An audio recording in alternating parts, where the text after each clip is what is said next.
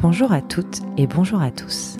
Bienvenue sur le podcast Parentel, le premier podcast à destination des parents d'enfants de 3 à 77 ans.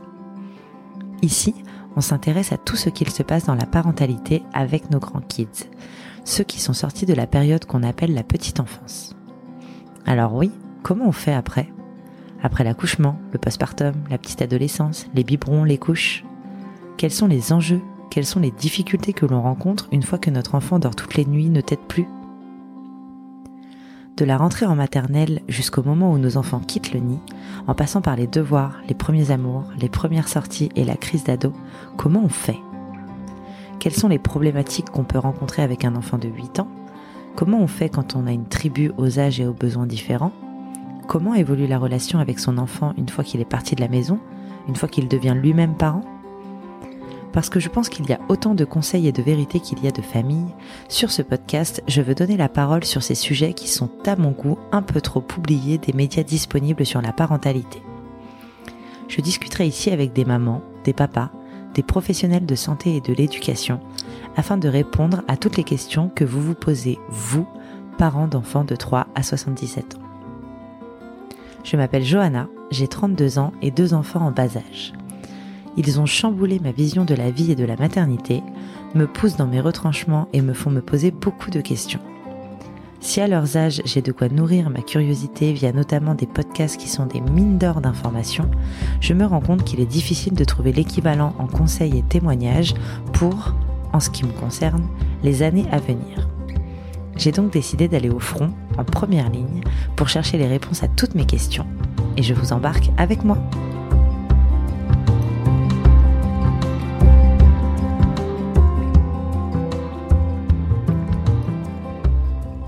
Vous êtes parent, parisien ou parisienne et que vous aimez partir en vadrouille avec votre tribu, vous connaissez certainement mon invité.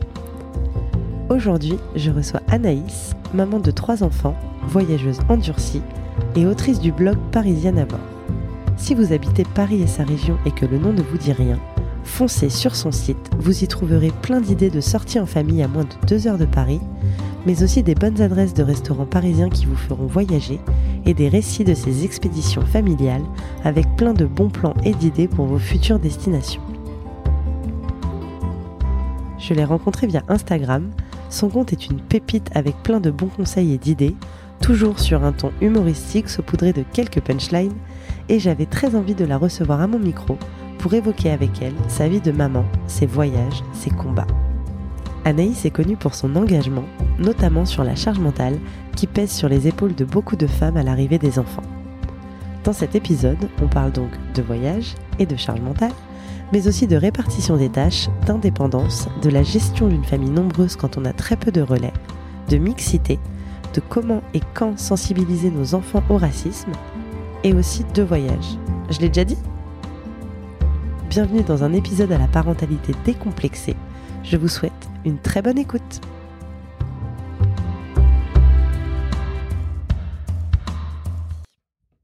Bonjour Anaïs. Bonjour Johanna. Merci, merci beaucoup d'être là et d'avoir accepté mon invitation. Euh, alors on va commencer par une petite présentation si tu veux bien pour ceux qui te connaissent pas. Est-ce que tu peux euh, te présenter, nous présenter un petit peu ton, ton univers? Oui, alors je suis Anaïs, je suis parisienne. J'ai trois enfants euh, de 3 ans, 5 ans et 8 ans. J'ai monté un blog il y a 10 ans qui s'appelle Parisienne Avor et qui traitait au départ euh, des bonnes tables à Paris, des petites tables d'ailleurs puisque c'était euh, peut-on encore bien manger à Paris pour moins de 15 euros? Et aujourd'hui, la ligne éditoriale c'est c'est assez étendu. au week-end, aux sorties à moins de 2 heures de Paris et plus loin, euh, et puis aussi au voyage et à tout l'aspect famille. J'ai lancé aussi un site qui s'appelle Les Escampettes sur les week-ends à moins de deux heures de Paris. Et puis, je fais des missions en, en, en communication. Euh, voilà. En freelance? En freelance, exactement. ok. Euh, donc, tu l'as dit, tu as trois enfants. Les trois ont plus de trois ans. Est-ce que tu peux nous raconter rapidement quand est-ce que tu as rencontré ton mec? Depuis combien de temps tu es avec lui? Euh, Est-ce que vous avez toujours voulu avoir trois enfants? Euh? Euh, alors, on s'est, on se connaît depuis très longtemps. Je pense que depuis euh, aujourd'hui j'ai 35, euh, donc tu vois peut-être ça fait euh, depuis que j'ai 13 ans, donc euh, voilà, ça fait 22 ans. et on s'est mis ensemble quand j'avais 21 ans. Vous êtes connus à l'école? Euh, non, je connaissais, j'étais une amie de sa sœur en fait, donc euh, je l'ai connue chez lui. ok.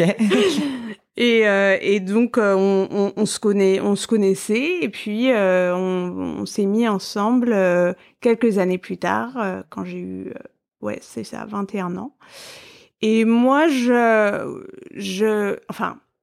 Ah, maintenant, maintenant, je réfléchis est-ce que je voulais des enfants parce que j'avais ce modèle en tête ou non, etc. Mais en tout cas, euh, j'ai toujours adoré euh, les enfants. J'en ai gardé, euh, j'ai gardé toute la France en fait. Je fais des babysitting euh, vraiment euh, énormément. Et, et donc oui, je voulais, je voulais des enfants. J'en voulais, je savais que je voulais plus qu'un enfant en tout cas. Et et, en fait, ce, qui, ce qui se passait aussi, c'est que dans ma famille, il y avait des personnes qui avaient du mal à en avoir. Et je trouvais ça fou, même euh, même très jeune, de pas pouvoir euh, savoir si on on avait des problèmes de fertilité ou non.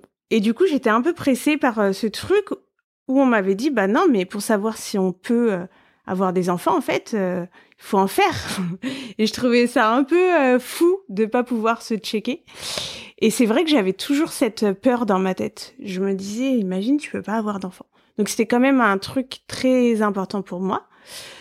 Et finalement, j'ai euh, j'ai eu ma fille, euh, donc j'ai été enceinte à, à 25 ans et j'ai eu ma fille à 26 ans. Ok. Et à ce moment-là, bon, déjà rassurée que ça fonctionne, j'imagine. Ouais, franchement, j'étais trop rassurée. Euh.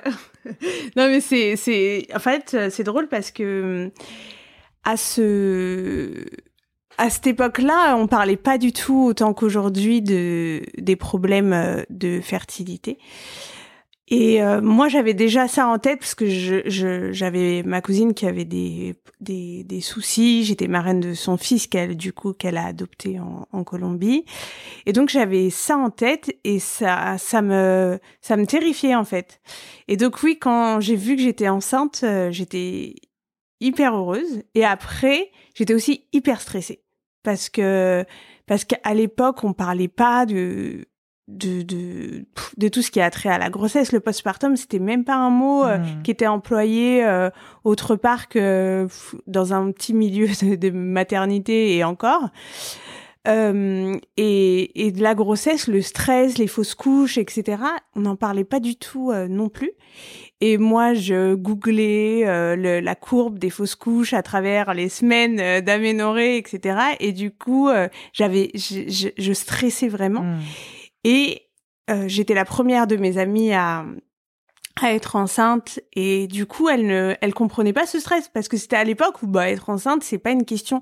C'est naturel. Et pourquoi tu stresses etc mmh. euh, et finalement pour euh, bon bah tout tout, tout s'est bien passé. Enfin j'ai eu des accouchements de toute manière les trois euh, assez euh, chaotiques mais euh, mais voilà tout s'est très bien passé d'autant plus que je suis je suis tombée et je tombe enceinte plutôt très facilement Et donc, quand tu as eu ta première, tu t'es dit tout de suite, j'en veux d'autres? Ou, ou est-ce que tu t'es dit, bon, bah finalement, euh, je sais pas euh... Euh, Franchement, mon accouchement, c'était tellement dur que je me suis dit, mais jamais plus j'accouche, en fait. Jamais plus j'accouche. C'est quoi ce truc de boucherie? Et vraiment, je m'étais dit, mais c'est quoi ce truc, en fait? Et je me, je, vraiment, je me suis... À la fois, je pense, pour euh, toutes les femmes euh, qui accouchent, il y a un espèce de sentiment euh, de force extrême et euh, de compréhension de pourquoi euh, les hommes peuvent avoir un complexe, c'est-à-dire que quand même c'est est-ce qu'il y a quelque chose de plus fou et de plus fort que d'avoir le presque le futur de notre humanité dans notre ventre, je crois pas. Et ce truc-là de donner la vie, il y a un sentiment de de super-héroïne en fait. Et à la fois, je me dis tout ce qui pèse sur nos bras, c'est fou. Même le truc d'avoir pendant neuf mois la seule responsabilité du bien-être ou du mal-être et avec toutes ces injonctions qui pèsent sur les femmes enceintes, mais mange pas ça, ah mais il faut pas que tu fasses ça, ah mais attention ton bébé ressent tes sentiments, donc tu stresses d'avoir faire une fausse couche, il le sent, et eh ben tu vas faire une fausse couche, tu vois ma vieille. Donc en fait c'est vrai que tout ce poids-là, plus après accoucher, plus après, c'est bien si t'allaites machin, et oh oui les crevasses, non c'est trop bien d'allaiter et tout. Je trouve que c'est un poids euh, immense. Et moi, quand j'ai accouché, je me suis dit, non, mais je, je suis pas venue là pour souffrir, en fait. Et je voulais d'autres enfants, mais juste en, après avoir accouché, je me suis dit, euh, faut que quelqu'un le fasse pour moi, la vérité. On peut avoir une mère porteuse, s'il vous plaît. c'est ça. ok. Euh, il y a plusieurs sujets que je voulais aborder avec toi. Euh, tu l'as dit, tu as un blog et tu as aussi un compte Instagram, Parisienne Avor, sur, sur lequel tu, tu parles de plein de choses, tu es assez engagé sur plein de sur plein de sujets. Alors la charge mentale. Mm. Parlons-en. Euh, j'ai écouté ton épisode sur le podcast de la matrescence, sur lequel t'expliquais qu'à la naissance de ta première fille, donc, t'avais euh, instauré avec ton mec le fait que c'était chacun son tour. Euh, les bains, les changements de couches, les biberons, c'était vraiment euh, chacun son tour. Est-ce que ça dure ça maintenant que tu as trois enfants, qu'ils ont tous plus de trois ans, est-ce que vous arrivez encore à faire du chacun son tour pour tout ce qui est euh, les repas, les, les déposer à l'école, euh, les comment ça fonctionne aujourd'hui? Alors, franchement, ça a été très euh, sain et ça a mis des bases plus que des bases en fait. Ça a mis des bases de partage, effectivement. Ça a instauré des réflexes, mais aussi ça a instauré quelque chose de plus fort c'est le fait que de prendre du plaisir dans ces tâches, qui sont plus des tâches, mais qui sont en fait du plaisir, qui euh, sont aussi de l'habitude, qui sont les souvenirs et qui forment l'attachement des enfants envers leur père et, et, envers leur mère et de, et de manière réciproque aussi.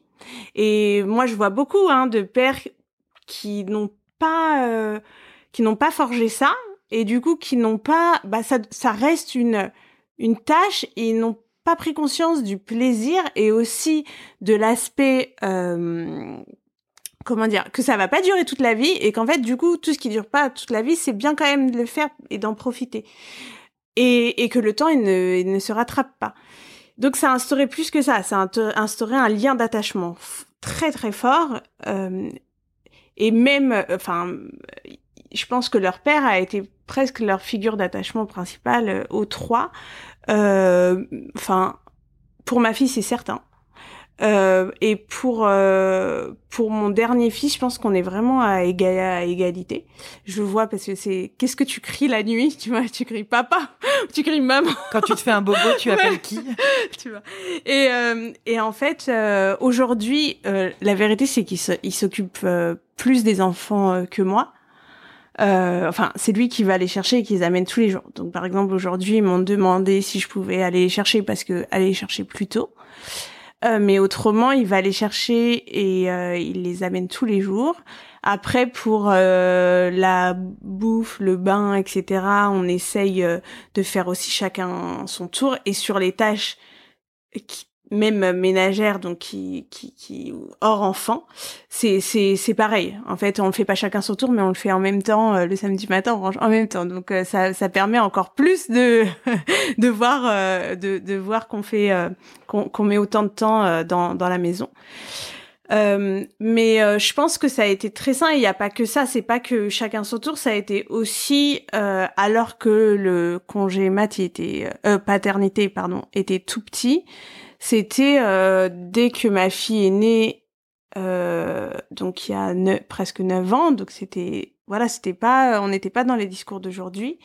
Il a pris un mois sans solde pour euh, pour bah pour voir sa fille en fait. Maintenant quand dans la vie ton mec, il travaille dans l'événementiel à la mairie. Et et du coup toujours les gens me disent ouais mais il faut pouvoir se le permettre et en fait je, je trouve que, enfin, c'est, pas, je suis d'accord, il faut pouvoir se permettre, mais à la fois, il y avait déjà, enfin, il y avait dit 11 jours, je crois, euh, mais consécutifs. Donc, en gros, c'est l'affaire de deux semaines et demie de plus. euh, une grossesse, c'est neuf mois. Avant, normalement, on le veut avant. Je veux dire, si on met euh, chaque euh, mois un jour de côté, en fait, ça fait déjà ça. Oui, il faut se le permettre, mais il faut, enfin, faut se le permettre. Je veux dire, il faut faire en sorte de pouvoir faire Il faut faire en sorte, hmm. parce que malheureusement, c'est c'est c'est comme ça dans les sociétés qui prévoient pas ce qui doit être prévu. Euh, pour le monde qu'on veut, en fait, il faut le faire à titre individuel, il faut mm. s'en donner les moyens, mm. euh, et que la, la révolution, euh, la politique, etc., ça commence euh, dans le foyer. Et donc c'était ça, c'était c'était vraiment quelque chose de très important. Et du coup, après, il l'a fait pour pour nos deux autres enfants, et même pour Ismaël, donc qui est né prématurément, il a pris deux mois. Et ça, ça a été vraiment quelque chose de, de déterminant dans, dans toute notre vie. Et est-ce que tu penses que euh, les tâches sont aussi bien réparties entre guillemets parce que tu dis même que c'est ton mec qui s'occupe plus de mm. tes enfants aujourd'hui parce que vous avez instauré ça dès le début ou parce que ton mec est aussi comme ça et qu'il est complètement dans le partage euh, euh, Est-ce que tu penses que c'est naturel ou que c'est un chemin qui s'est fait entre vous euh? Je pense que c'est il y a un chemin qui s'est fait parce que comme j'ai dit, moi j'avais fait énormément de babysitting, j'avais gardé beaucoup d'enfants, même de neuf jours, enfin voilà. Euh, lui, il avait euh, des frères et sœurs, mais voilà, sans forcément s'en occuper euh, véritablement euh, comme une babysitter, quoi. Et, et, et dès le début, quand je lui ai dit oui, oui, oui, oui, je l'habille en, en deux minutes quand tu mets 15 minutes, mais si on si on, si je continue, en fait, toi, tu mettras toujours 15 minutes, moi, je mettrai une minute, tu vois, après 30 secondes. Et, et ça, ça, évidemment, ça a changé les choses. C'est-à-dire qu'il a été plus à l'aise, donc c'était moins chiant de le faire, et il a même pris du plaisir, et ça a été un réflexe. C'est-à-dire qu'après, on n'a plus besoin de, de, de, de tergiverser. Donc il y avait ça. Après, est-ce que il était plus enclin euh, que d'autres hommes euh, je je sais pas, il vient pas d'une culture euh, où enfin où les les femmes euh, euh où il y a une grosse euh, égalité dans la charge donc je je pense pas ça. Et je sais que que ça serait que ça serait plus facile pour beaucoup de femmes d'entendre qu'il y avait des prédispositions et qu'il y a des hommes qui peuvent pas changer.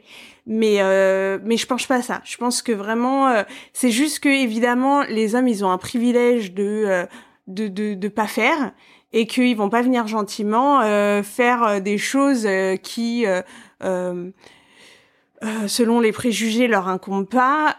C'est que à un moment donné il y a une bataille à il y a une bataille à mener et qui implique beaucoup de choses aussi qui implique que que, que on ne rechigne pas on ne dise pas ah t'as mal fait etc et ça c'est très vrai je comprends vraiment les hommes qui disent ça. Ah bah quand je fais, elle se plaint et tout. Ça c'est même moi par exemple si il y a plein de trucs il y a que lui il y a que lui qui les fait et quand si moi je le fais et qui critique, je vais dire bah écoute mon gars, tu te débrouilles toute ta vie avec parce que je le ferai plus jamais. Donc je comprends très bien ça et et, et je sais très bien que euh, beaucoup pour beaucoup de femmes, le foyer c'est leur foyer, c'est leur truc et du coup elles ont du mal à à, à, à lâcher aussi. Hmm. Donc c'est pas politiquement correct de dire ça, mais c'est c'est vrai en fait. Et en fait, il faut arrêter de dire mon ménage, mon foyer. En fait, c'est pas ton ménage, hmm. c'est votre ménage à tous les deux, votre foyer à tous les deux. Je parle de ménage euh, la serpillère quand même. Les femmes disent ah je fais mon ménage, mais en fait euh, c'est pas euh, tu vois c'est pas à toi. Hein. Et et en fait il faut pas critiquer la manière de faire de l'autre. Peut-être qu'en fait on nous a dit de séparer le blanc des couleurs et que c'est une que finalement il y a combien de trucs qui sont abîmés dans l'année? Est-ce que ça vaut le coup de faire chier? Je sais pas. Donc euh, voilà. Après il y a aussi le fait que moi j'ai un seuil de tolérance hyper élevé au bordel et donc lui euh, bien plus inférieur. Donc en fait euh, il y a ça aussi. Mais mais mais voilà, je pense qu'il y a un chemin à faire qui est le chemin un chemin à deux. Et il y a une bataille à mener dès le départ et même avant d'avoir des enfants. Et mais mais que ça vaut le coup parce que si tu dois te taper pendant 50 ans euh, une vie frustrante en fait, parce que je parle pas s'il y a des femmes qui euh, qui, qui, qui aiment qui aiment ça bien sûr. Euh, voilà, mais si tu si c'est une vie frustrante, bah ça valait le coup en fait d'un peu batailler au début.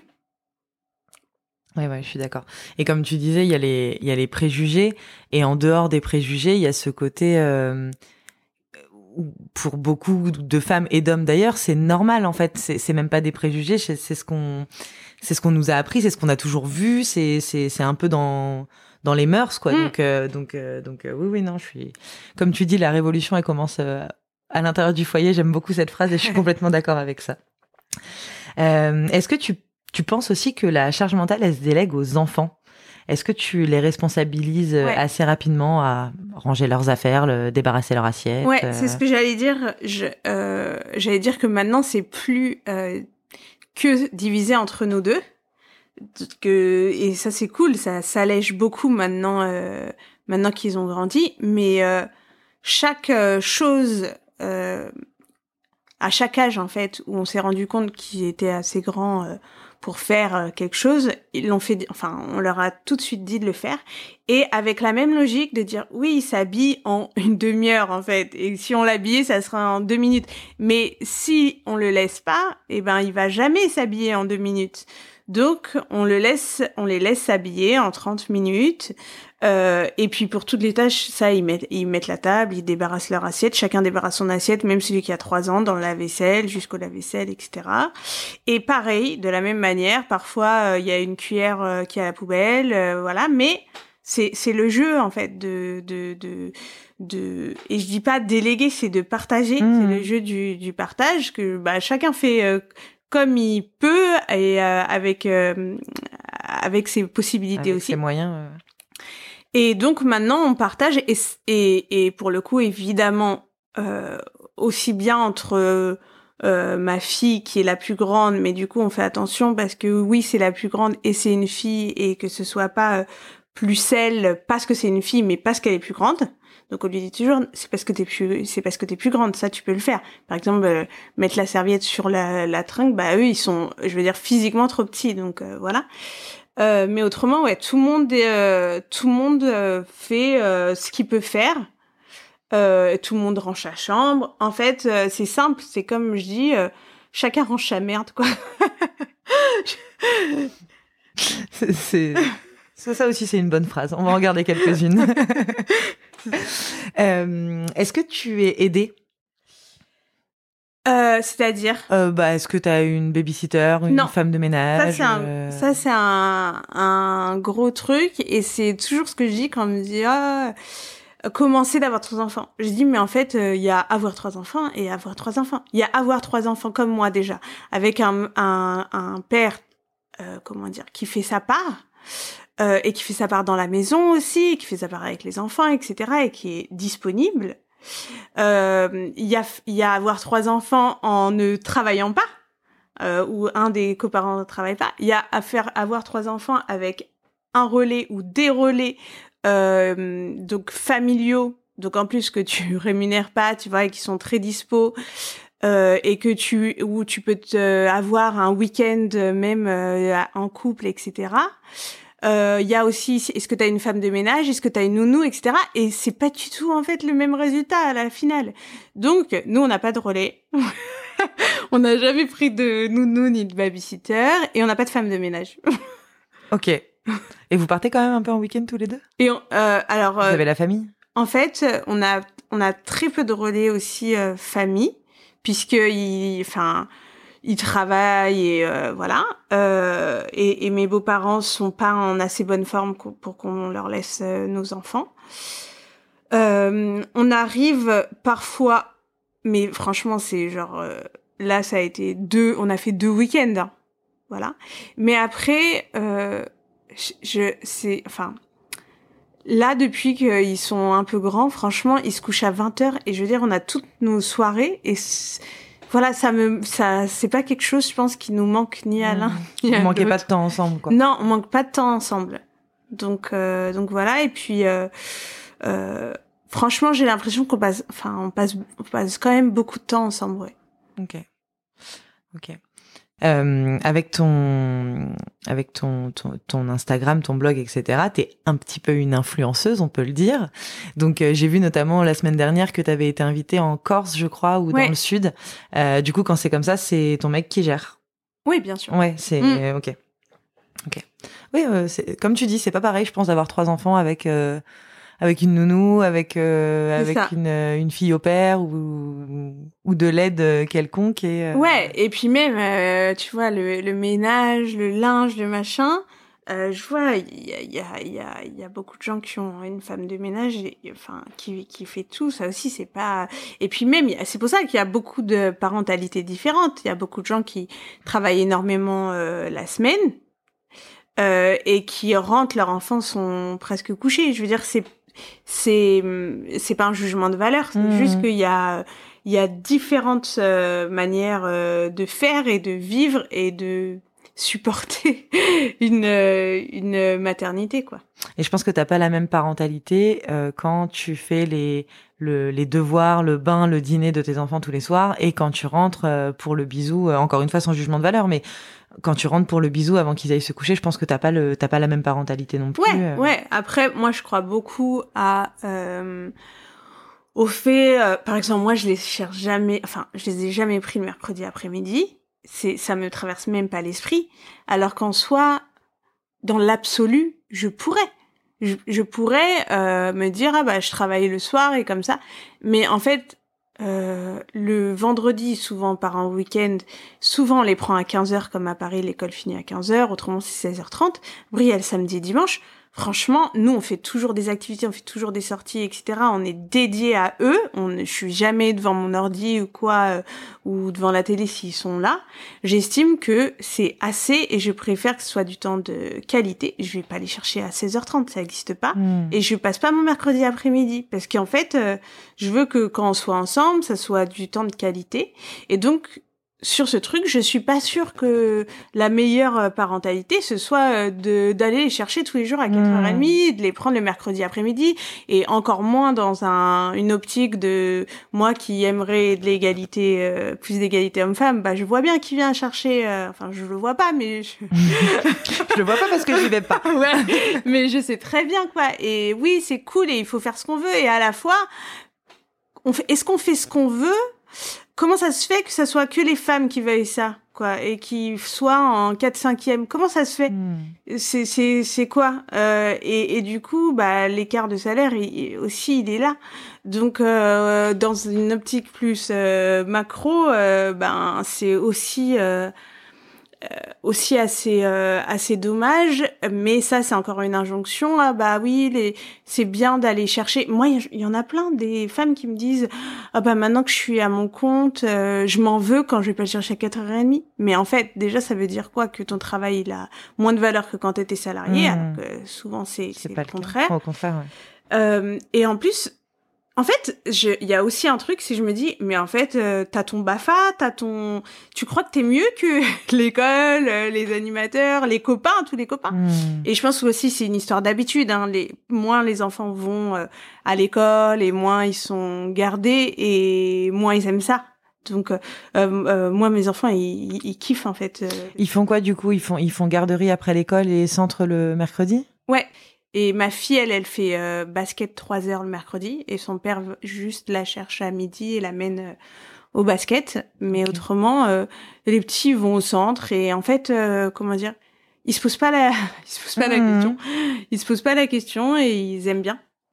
Ouais, je trouve que c'est aussi très générationnel parce que nous, euh, on a, enfin, moi j'allais à l'étude, j'allais au centre tout le temps, et j'avais, j'avais la question ne se posait même pas de est-ce que je préférerais que ce soit ma mère qui vienne, ma mère ou mon père d'ailleurs, que mes parents viennent me chercher? La question se posait même pas, donc je pense pas qu'il y ait un manque chez les enfants. Je pense que c'est la parentalité qui a évolué aussi avec les, avec le temps, et que c'est nous aujourd'hui en tant que parents où on se dit. Oh, je vais pas aller chercher à 80 alors que je suis à la maison. Ouais. Et du coup, moi, je me dis toujours, euh, est-ce que c'est un progrès ou euh, un retour en arrière, quoi? Parce que même ce truc euh, du télétravail, euh, ça m'arrive parfois d'aller chercher à 16h30 genre quand il fait trop beau et de toute manière j'ai pas envie de travailler donc j'ai envie d'aller euh, voilà me balader ou dans un parc donc je les prends. Et je vois tous les gens et les gens c'est plutôt des femmes et je me dis en fait ce travail est-ce que c'est pas un piège pour les femmes qui finalement se disent ah bah c'est con je suis en télétravail je peux aller chercher alors que franchement qui peut bien travailler avec des gosses la vérité. Et, euh, et du coup en fait c'est euh, moins de temps pour leur travail, moins de temps pour elles. Et c'est, je me dis, c'est, est-ce que c'est pas une fausse libération ce truc? Et ça, c'est une hmm. vraie question. Oui, est-ce que c'est une avancée ou pas en fait? Ouais. Ouais, ouais. je suis assez d'accord. Euh, il y a un autre sujet que je voulais aborder avec toi, c'est la mixité. Ton mec est noir, donc tes enfants sont métis. Euh, Est-ce que ça implique des enjeux dans votre éducation que les familles blanches n'ont pas, comme euh, on pense bien sûr au racisme, mais aussi aux représentations euh... Ouais, ouais, bien sûr. Et ça, je me suis, euh, euh, je me suis posé la question très vite. ben, en fait et sur le racisme et sur le féminisme, ça m'a déclenché les mêmes euh, types de réflexions sur effectivement les représentations, en fait l'imagerie euh, à laquelle euh, on fait face tous les jours, donc dans les magazines, mais pas dans les magazines forcément du coup pour ma, ma, fille, mais dans les livres, dans les films, dans les dessins animés, euh, dans voilà par, dans les publicités. Euh, et, euh, et c'est vrai que bah, pareil, moi, euh, j'ai essayé de pousser des, des, des, des, dessins animés où il y avait des héroïnes, pas que noires d'ailleurs, mmh. mais pas du tout que blanches et blondes et aux yeux bleus. Mmh. et dans les livres, oui, sa bibliothèque ne représente pas du tout euh, la bibliothèque de d'un enfant blanc et en fait juste une librairie où euh, ça commence, mais c'est encore euh, les toutes les minorités et euh, les différences sont quand même assez pas représentatives de mmh. ce qui existe en France et encore moins à Paris. Et du coup, moi, c'est surreprésenté évidemment. C'est-à-dire que même quand c'était le premier livre de lecture, eh ben, je achète le livre où il y a une fille noire sur la couve en fait. Donc parce que euh, je veux qu'elle, euh, je veux qu'elle se retrouve. Et, et eux trois, je veux qu'ils se retrouvent partout. Mmh. Donc, euh, je vais imprimer des affiches comme elle, elle pour l'instant, elle, elle adore faire des expériences scientifiques et elle, elle aimerait pour au, jour d'aujourd'hui être scientifique. Donc, je vais imprimer des affiches que j'avais trouvées de femmes noires scientifiques et mathématiciennes. Et je pense que c'est quelque chose dont on se rend pas compte. Et du coup, moi, je suis blanche, donc je peux le dire je me, je me rendais pas compte. Et il y a une affiche assez évocatrice où on voit euh, une petite fille blanche devant euh, toute une euh, une étagère de magasin avec que des poupées noires, des poupées, des Barbies, etc. Et là, on se rend bien compte en fait du du, du souci, c'est-à-dire c'est quand même bizarre. Et moi, je, je parle d'il y a 9 ans où où il y a 8 ans, où même un un shampoing pour ses cheveux, je le trouvais pas en grande surface. C'est-à-dire qu'il fallait que je le commande par internet. Alors que, je, veux dire, euh, il y a quand même des noirs et des personnes aux cheveux frisés et crépus en France depuis longtemps. Hmm. Et en fait, ces gens-là, euh, ils ont été euh, absents. Pas que des affiches, mais même des rayons de supermarché. Il n'y a pas de shampoing en fait. Il y a hmm. pas de... Alors que pourtant, purée, c'est pas une histoire de chiffre d'affaires parce qu'ils ils dépensent beaucoup plus d'argent pour leurs cheveux, tu vois. Et, euh, et du coup, ouais, ce truc-là de représentation et de parler euh, aussi des religions, puisque leur père est musulman, euh, des religions et des couleurs, c'est quelque chose euh, qui a qui, qui, qui revient tout le temps et qui est revenu très jeune. Euh, et, et ça, c'est pour ça que aussi je me dis ouais, de dire je vois pas les couleurs, non mais moi je vois pas les couleurs. C'est vraiment un truc de blanc parce que moi je vous assure, mes enfants ils les ont vus très tôt là les couleurs. Et, et, et leur couleur est la couleur des autres. Ils sont dans une école très mixte. Et quand je, je dis, euh, je disais à Zachary, euh, euh, il est comment ton copain? Quand il rentre à, l'école ou même à la crèche Il me disait tout de suite, ah il est noir. C'est la première chose en fait. Donc quand il me dit, ah je pense même pas à dire ça, et ben en fait lui, euh, lui, il pense à dire ça parce qu'il s'est dit ah bah il, ressemble à mon père, mmh. voilà, et que c'est pas la norme, donc il le voit très bien. Euh, et donc on parle de ça, euh, on parle de ça très librement.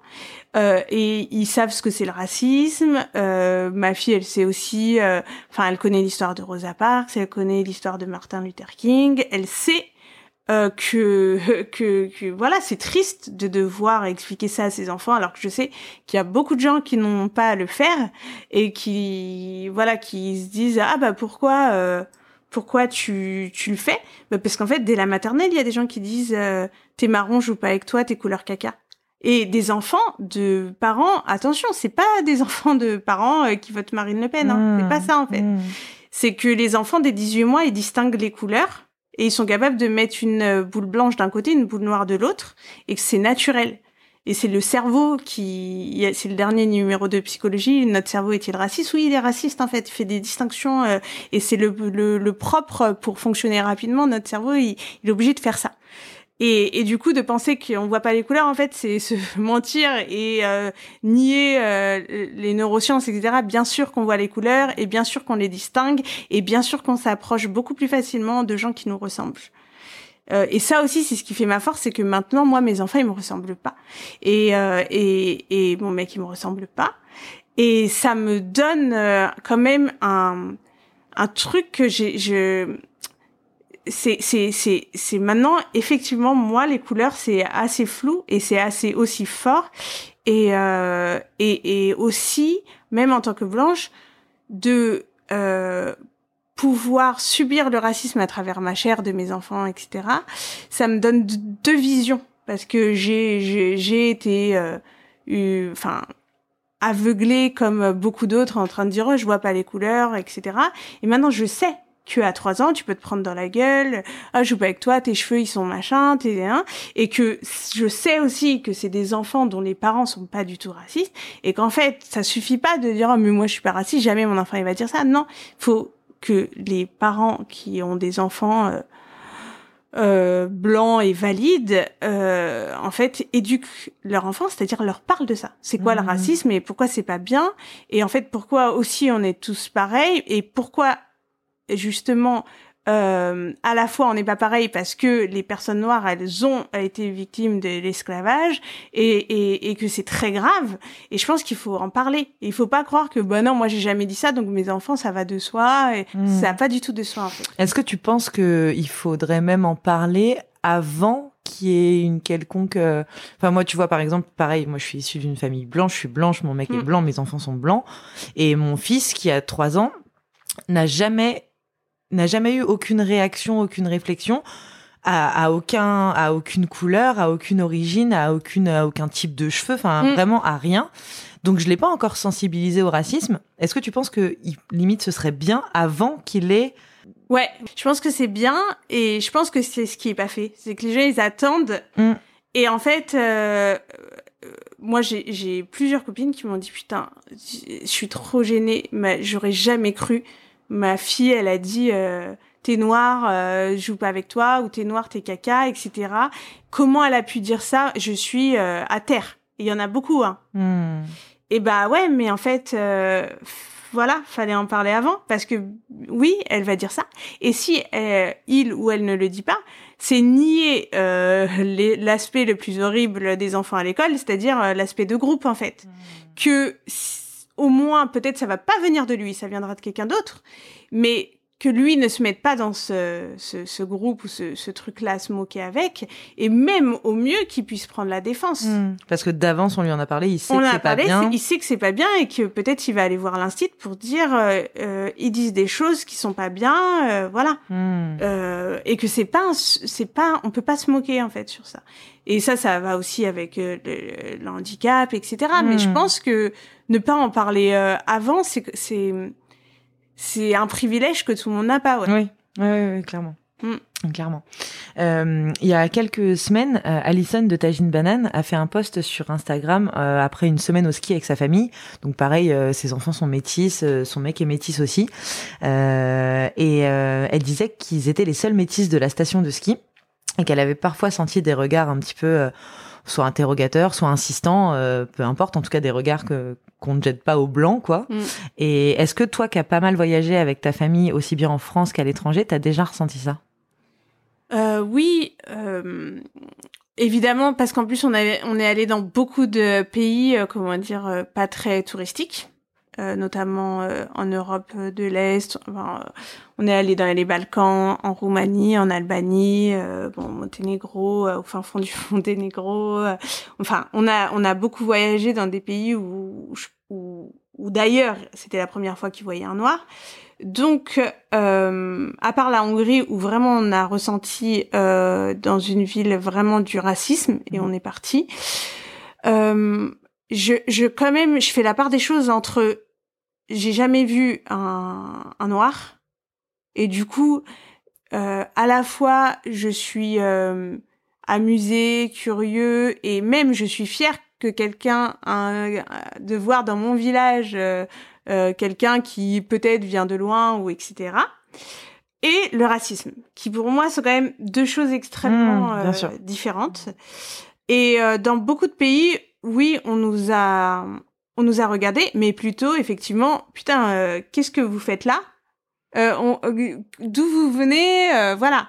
Et, et, et et, et, oui, comme quand on voit pour la première fois, par exemple, eux, leur référence, ils nous disaient ah comme euh, comme la fille en regardant notre fille comme la fille de Kim Kardashian parce qu'en fait c'est le seul modèle de mmh. métis qu'ils avaient tu vois donc c'est plutôt ça euh, plus que vraiment du racisme en tout cas frontal etc et hum, moi je trouve que justement on a une euh, mission importante en voyageant dans ces endroits là et en montrant juste en, en vivant en fait tout simplement mmh. Euh, et mm, après, il y a des et, comme dans certains villages en France en fait, de de casser aussi des préjugés, de casser des préjugés. Et euh, et du coup, ça, je je le vois à plein d'endroits. D'ailleurs, nous, tu vois, euh, euh, à un moment, je voulais euh, déménager. Et ça, c'est un truc, c'est que nous, on, on déménagerait pas en, dans des villages euh, en France, on déménagerait pas dans beaucoup de villes parce que, euh, bah, comme je le disais, dans l'école de mes enfants, c'est euh, mixte. Et ça, c'est pour moi une grosse sérénité de me dire, franchement, maintenant, j'ai le réflexe que beaucoup de minorités ont. C'est-à-dire que quand j'amène mes enfants avec mon conjoint le premier jour, ben, on check voilà, c'est vrai, les minorités qu'il y a dans la classe mm. et qui sont des alliés finalement parce que t'es, t'es, sont pas tout seuls. Mm. Et, euh, et je sais que dans, bah, dans de nombreux villages, dans de nombreuses villes, euh, ils pourraient être les seuls non blancs euh, de, de la classe. Et mm. ça, pour moi, aujourd'hui, c'est pas envisageable. Oui, je comprends. Euh, nous, on est des femmes blanches, euh, on est privilégiées, on le sait, parce qu'on n'a jamais été pénalisé par notre couleur de peau. Euh, Est-ce que ça change quand tu deviens, euh, comme tu disais tout à l'heure, tu, tu peux vivre le racisme à travers la chair de ta chair? Qu'est-ce qui change pour toi? Que ta vision des choses, tu, tu, tu fais plus attention, tu, tu te comportes différemment que quand euh, t'avais pas pas vraiment la conscience du privilège? Euh, Bon, moi aussi j'étais dans une école euh, hyper mixte. Ça, je savais pas avant, mais euh, comment dire C'est-à-dire que je le savais sans le savoir parce que je pensais que c'était le cas de tout le monde. Ça, je me suis rendu compte, par exemple, quand euh, il y a eu le mouvement Black Lives Matter, etc., où j'ai beaucoup parlé sur ce sujet. Et il y a beaucoup de gens qui m'ont dit, bah moi, à l'école, j'ai toujours été que avec des blancs, donc je, je, ils ont tout simplement et après, c'est un énorme problème, on le sait, c'est que les écoles sont de moins en moins mixtes. Il y a des ghettos de riches, des ghettos euh, de moins riches, euh, voilà, et que euh, il y a il y a a c'est horrible mais il y a il a des gens qui vont regarder ah bah il y a beaucoup de noirs ça doit être une mauvaise école franchement il faut dire la vérité et et du coup c'est vrai que moi j'ai grandi dans un quartier et j'ai été dans des écoles et collèges mixte. Euh, ma meilleure amie, euh, ma meilleure amie, même au collège, euh, était d'origine béninoise. Et du coup, j'avais une conscience parce que euh, c'était un souvenir fort. Un jour, on a pris le RER. E un mec, on a un peu bousculé un mec en sortant et il a dit salle noire. On avait 13 ans, quoi. Donc salle noire, limite en crachant et tout. Donc euh, j'avais quand même euh, mm. conscience. J'avais une conscience, etc. Euh, après, évidemment, quand malheureusement, malheureusement, c'est que c'est que quand les événements ou quand les faits nous sont très proches de nous que on se pose de véritables questions. Euh, et donc, oui, quand euh, quand j'ai eu mes enfants, je me suis euh, je me suis posé euh, beaucoup plus de questions. Et euh, comment? Après je peux pas dire qu'il y a eu un gros changement dans le fait que par exemple moi je, je n'ai jamais accepté euh, une parole. Par exemple à ma table il y a personne qui dit un truc euh, raciste sans que je le remette à sa place. Jamais donc je peux pas dire qu'il y a eu un gros changement. Mais en tout cas dans mon éducation à moi oui je me suis beaucoup éduquée j'ai appris beaucoup de choses et j'en apprends encore beaucoup. Parce que même si euh, je peux le vivre à travers mes enfants, c'est toujours pas la même expérience. Mmh. C'est-à-dire que par exemple, moi je vois, je suis presque beaucoup plus énervée que mon mec. Parce que mon mec il me dit mais en fait je peux on peut pas s'énerver tout tout le temps. Euh, et depuis qu'il est né finalement on peut pas alors que moi ben d'un côté aussi j'ai encore la force de m'énerver et comme je suis de l'autre côté ça je crois que ça m'énerve presque encore plus en fait et et aussi je me dis c'est mon devoir parce que c'est à la base ma couleur des gens de ma couleur de machin et, euh, et, par, et parfois, souvent, ils me font honte. Ouais, je comprends. Je comprends complètement. Mm. Euh, quel genre de maman tu es? Comment tu te vois, toi? Comment tu te perçois en tant que maman? Euh, franchement, c'est une question difficile.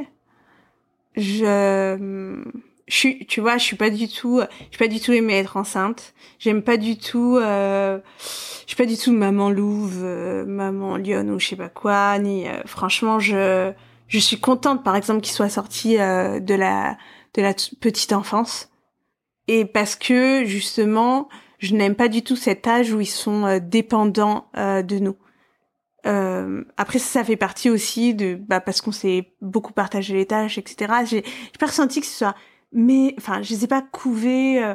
Après, on est, on a été très dispo, etc. Attention, on leur fait des câlins, euh, on leur dit je t'aime tous les jours et ils le savent. Mais euh, j'ai pas eu ce truc de, tu vois, de, de, de, de, voilà, la proximité à fond. J'adore mon espace. Je suis hyper indépendante. Euh, j'aime bien euh, partir, j'aime bien mes journées, faire autre chose. Et franchement, j'ai pas de photos d'eux, tu vois, sur mon fond d'écran. Euh, je suis pas en train, euh, quand ils sont loin, je suis pas en train de regarder des photos, pas du tout. Donc je sais... non mais tu vois, donc je sais que... Euh, et pourtant, voilà, je, je les aime et tout, mais j'ai euh, ma vie qui est encore hyper importante et, ma personne propre qui est encore euh, hyper importante et qui prend beaucoup de place. Et, euh, et du coup, euh, c'est... Et, et là, en plus, ce que j'adore maintenant qu'ils grandissent, c'est que bah, chacun a une vie à part entière, une vie parallèle. C'est cool qu'on se retrouve, mais c'est très cool qu'on ait une vie parallèle, chacun ses potes, ses histoires, etc. Et c'est bien comme ça, en fait. C'est comme ça qu'on a plaisir à se retrouver. Donc ouais, je suis assez indépendante. Je suis très cool.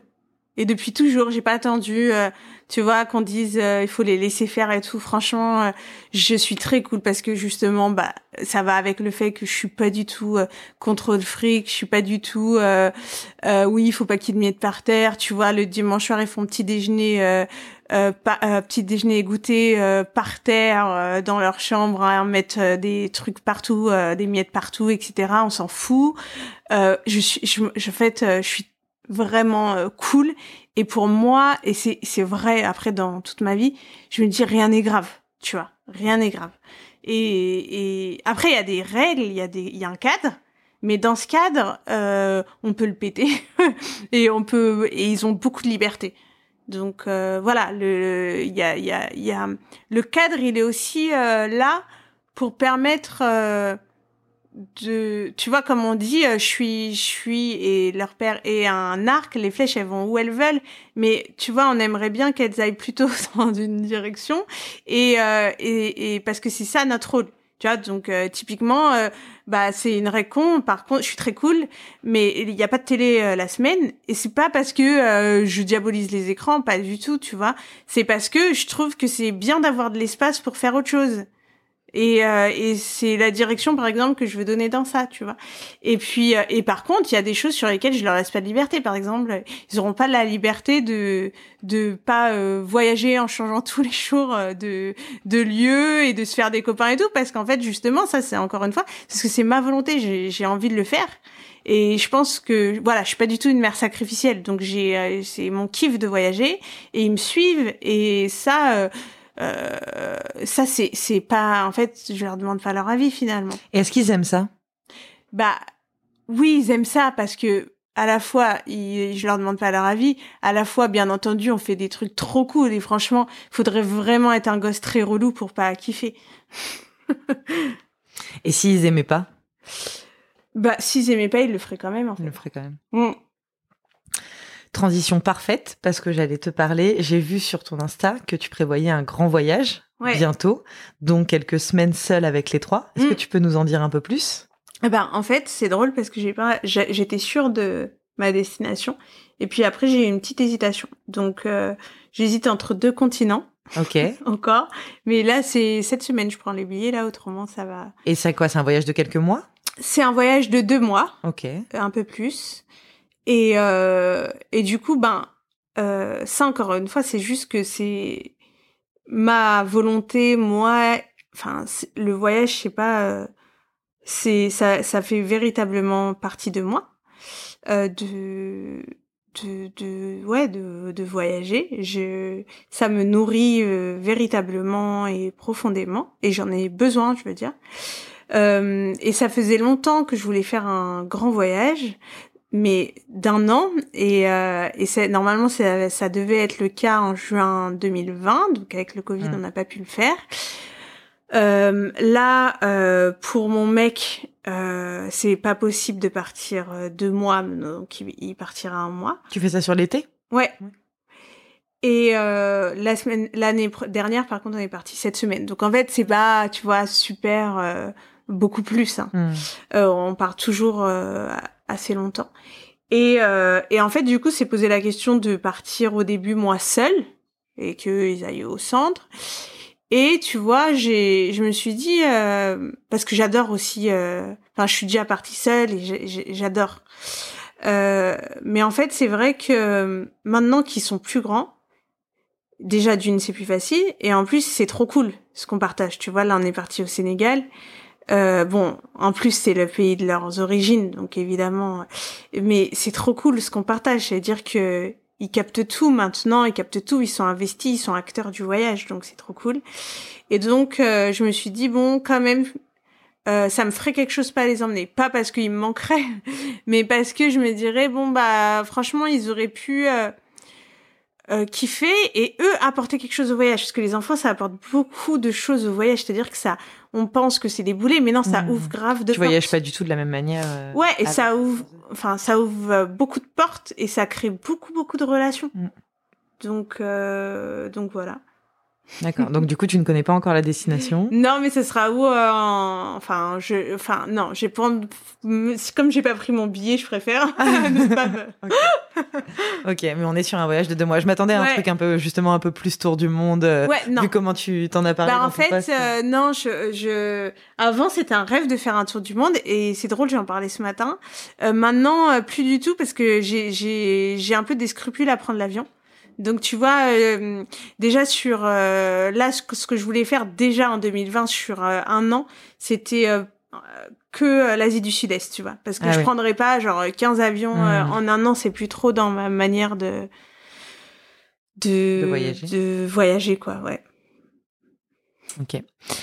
pour terminer, est-ce que tu est-ce que tu lis? Est-ce que tu as des des recommandations, notamment, je pense à la bibliothèque de ta fille, comme tu disais, qui est très qui est très fourni en, en plein de livres qu'on n'a pas souvent dans les bibliothèques d'enfants. Ouais, après, euh, de toute manière, il y a des éditions qui sont trop bien faites euh, pour ça, qui ont compris euh, véritablement ce qu'était l'inclusion. Donc, par exemple, les éditions Talent Haut. Là, elle lit une BD qui s'appelle Awa, qui est trop bien. Et en fait, c'est pas, c'est, c'est chaque page est une histoire. Donc, c'est une petite fille vraiment euh, métisse avec des, des cheveux crépus. Euh, et, euh, et en plus, elle a pas la sa langue dans sa poche. Euh, elle il y a plein de trucs qu'elle comprend pas dans ce monde et qu'elle veut, elle veut changer le monde en fait. Donc il y a ça par exemple. Il y a un million de papillons noirs un million ou un millier, euh, je sais plus, de Lauren Safou qui donc parle des cheveux. Et donc c'est une métaphore pour parler des cheveux, ces millions de papillons noirs et qui est euh, et qui est super euh, bien. Et on a le deuxième de la même autrice euh, qui s'appelle Le Monde de Jada, je pense, où c'est deux sœurs jumelles qui l'une est euh, plus claire que l'autre, mais donc un peu genre l'une un peu couleur caramel, l'autre plus foncée. Et donc on, par, on y parle aussi évidemment de racisme, mais aussi de un peu plus. Euh, euh, c'est toujours avec des métaphores, etc. Mais mais c'est l'occasion de parler du sujet, de aussi ce qu'on appelle le colorisme, c'est-à-dire que moi mes enfants ils sont métis, attention ils sont pas noirs, et, et c'est beaucoup plus euh, comment dire, il y a beaucoup plus de moins de racisme envers les personnes métisses que noires, et ça c'est depuis l'esclavage où en fait se métisser avec un blanc, c'était en gros être plus accepté euh, plus accepté euh, parce que tu mettais du blanc dans le noir quoi. Hmm. Donc euh, ça il y a beaucoup de notions après pour les plus petits, j'ai un article en fait euh, où j'avais recensé des livres sur l'éveil à la différence aussi et toutes les différences que ça c'est un truc c'est qu'en parlant de de, de, de, de, racisme, en fait, après, je me suis dit, ouais, mais tu vois, il faut que je leur parle que, bah, aussi sur, sur le handicap, sur toutes les mmh. différences, euh, voilà. Et, euh, et donc, euh, on a beaucoup de livres aussi qui ont, qui ont attrait à ça. Et dès les, dès le, plus jeune âge, tu vois, il y a un livre où c'est, je me souviens plus du titre, mais c'est en gros, petit carré, petit rond. Et en gros, le, le carré, il arrive pas à rentrer dans la porte ronde, tu vois. Et en fait, on dit, bah, en gros, bah, dans ce cas-là, on va, le rond, il faut qu'on le transforme en carré. Et là, les ronds et les carrés pourront rentrer dedans, parce qu'on pourra jamais faire rentrer des carrés dans les ronds. Donc, euh, j'ai, on a beaucoup, beaucoup de, de, de, de, livres. Mais après, je trouve que ce qui est important aussi dans ces livres, et c'est que c'est pas d'avoir euh, une petite fille euh, noire euh, qui est au Zimbabwe, c'est pas que d'avoir un petit garçon noir où ça parle de racisme, c'est en fait d'avoir des des histoires, des, histoires lambda où c'est Martine va à l'école maternelle, sauf que Martine mhm. elle est asiatique, Martine elle est mhm. voilà, elle est noire, Martine elle est en fauteuil roulant mhm. et c'est ça qui a le plus d'impact. C'est juste que dans les histoires normal, ce soit euh, aussi euh, des gens, euh, des, des, enfants issus de, de, de, minorités ou hmm. racisés, quoi. Oui, oui. Et qui ont les mêmes activités, les mêmes hobbies, les mêmes, plutôt voir qu'ils le même quotidien que que ils sont dans un taxi brousse, c'est cool aussi, mais tu vois, c'est plus de dire, ben en fait, ils font exactement comme toi. Hein. Et tu disais, du coup, tu as une page sur ton blog qui recense ça? Ouais, ouais. Je la mettrai dans les notes. D'accord, cool. J'ai fait plusieurs articles, je t'enverrai. Ok. Et pour les parents, est-ce que toi, tu te, tu, lis sur l'éducation, sur euh, sur les neurosciences, les comportements des enfants? Est-ce que tu as des euh, Ben, franchement, j'ai pas lu grand-chose. Euh, même quand j'ai eu ma première fille et tout, j'ai pas lu euh, grand chose. Et avec le recul, je me dis ah, franchement, heureusement. Parce qu'il y a tellement déjà de, tu vois, aujourd'hui encore plus d'infos, de podcasts, de trucs, même sans vouloir, tu tombes dessus et qui sont encore plus d'injonctions que finalement, euh, je sais pas, euh, tu vois, je, je sais pas si c'est euh, se rendre service que de lire plein d'injonctions qui parfois en plus sont contraires, tu vois, tu sais plus quoi faire, mmh. etc. Après, personnellement, j'ai euh, j'ai même pas lu, je l'ai écouté en voiture. On écoute des livres en voiture comme on fait beaucoup de road trip. Euh, le livre de Céline Alvarez, euh, qui a, que tout, enfin, qui a été un grand succès et où sincèrement j'ai appris euh, beaucoup beaucoup de choses.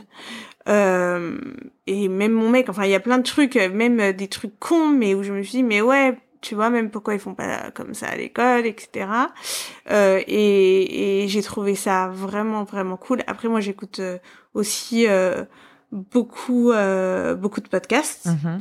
et justement euh, c'était un, un, podcast sur attends je, je je regarde comment il s'appelle parce que j'ai un trou de mémoire. Méta de choc. Mm-hmm.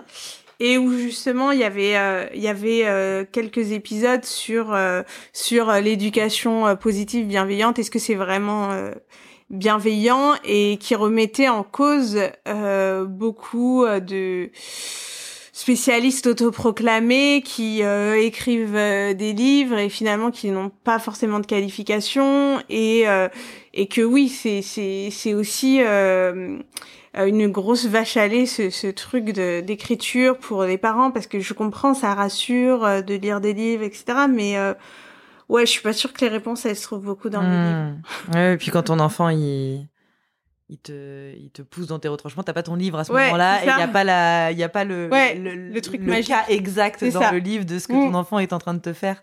Donc euh, oui, oui. D'accord. Et eh ben merci beaucoup Anaïs. Merci pour ton temps. Merci, merci pour tous les sujets. Et puis à bientôt. Merci. Salut. Salut.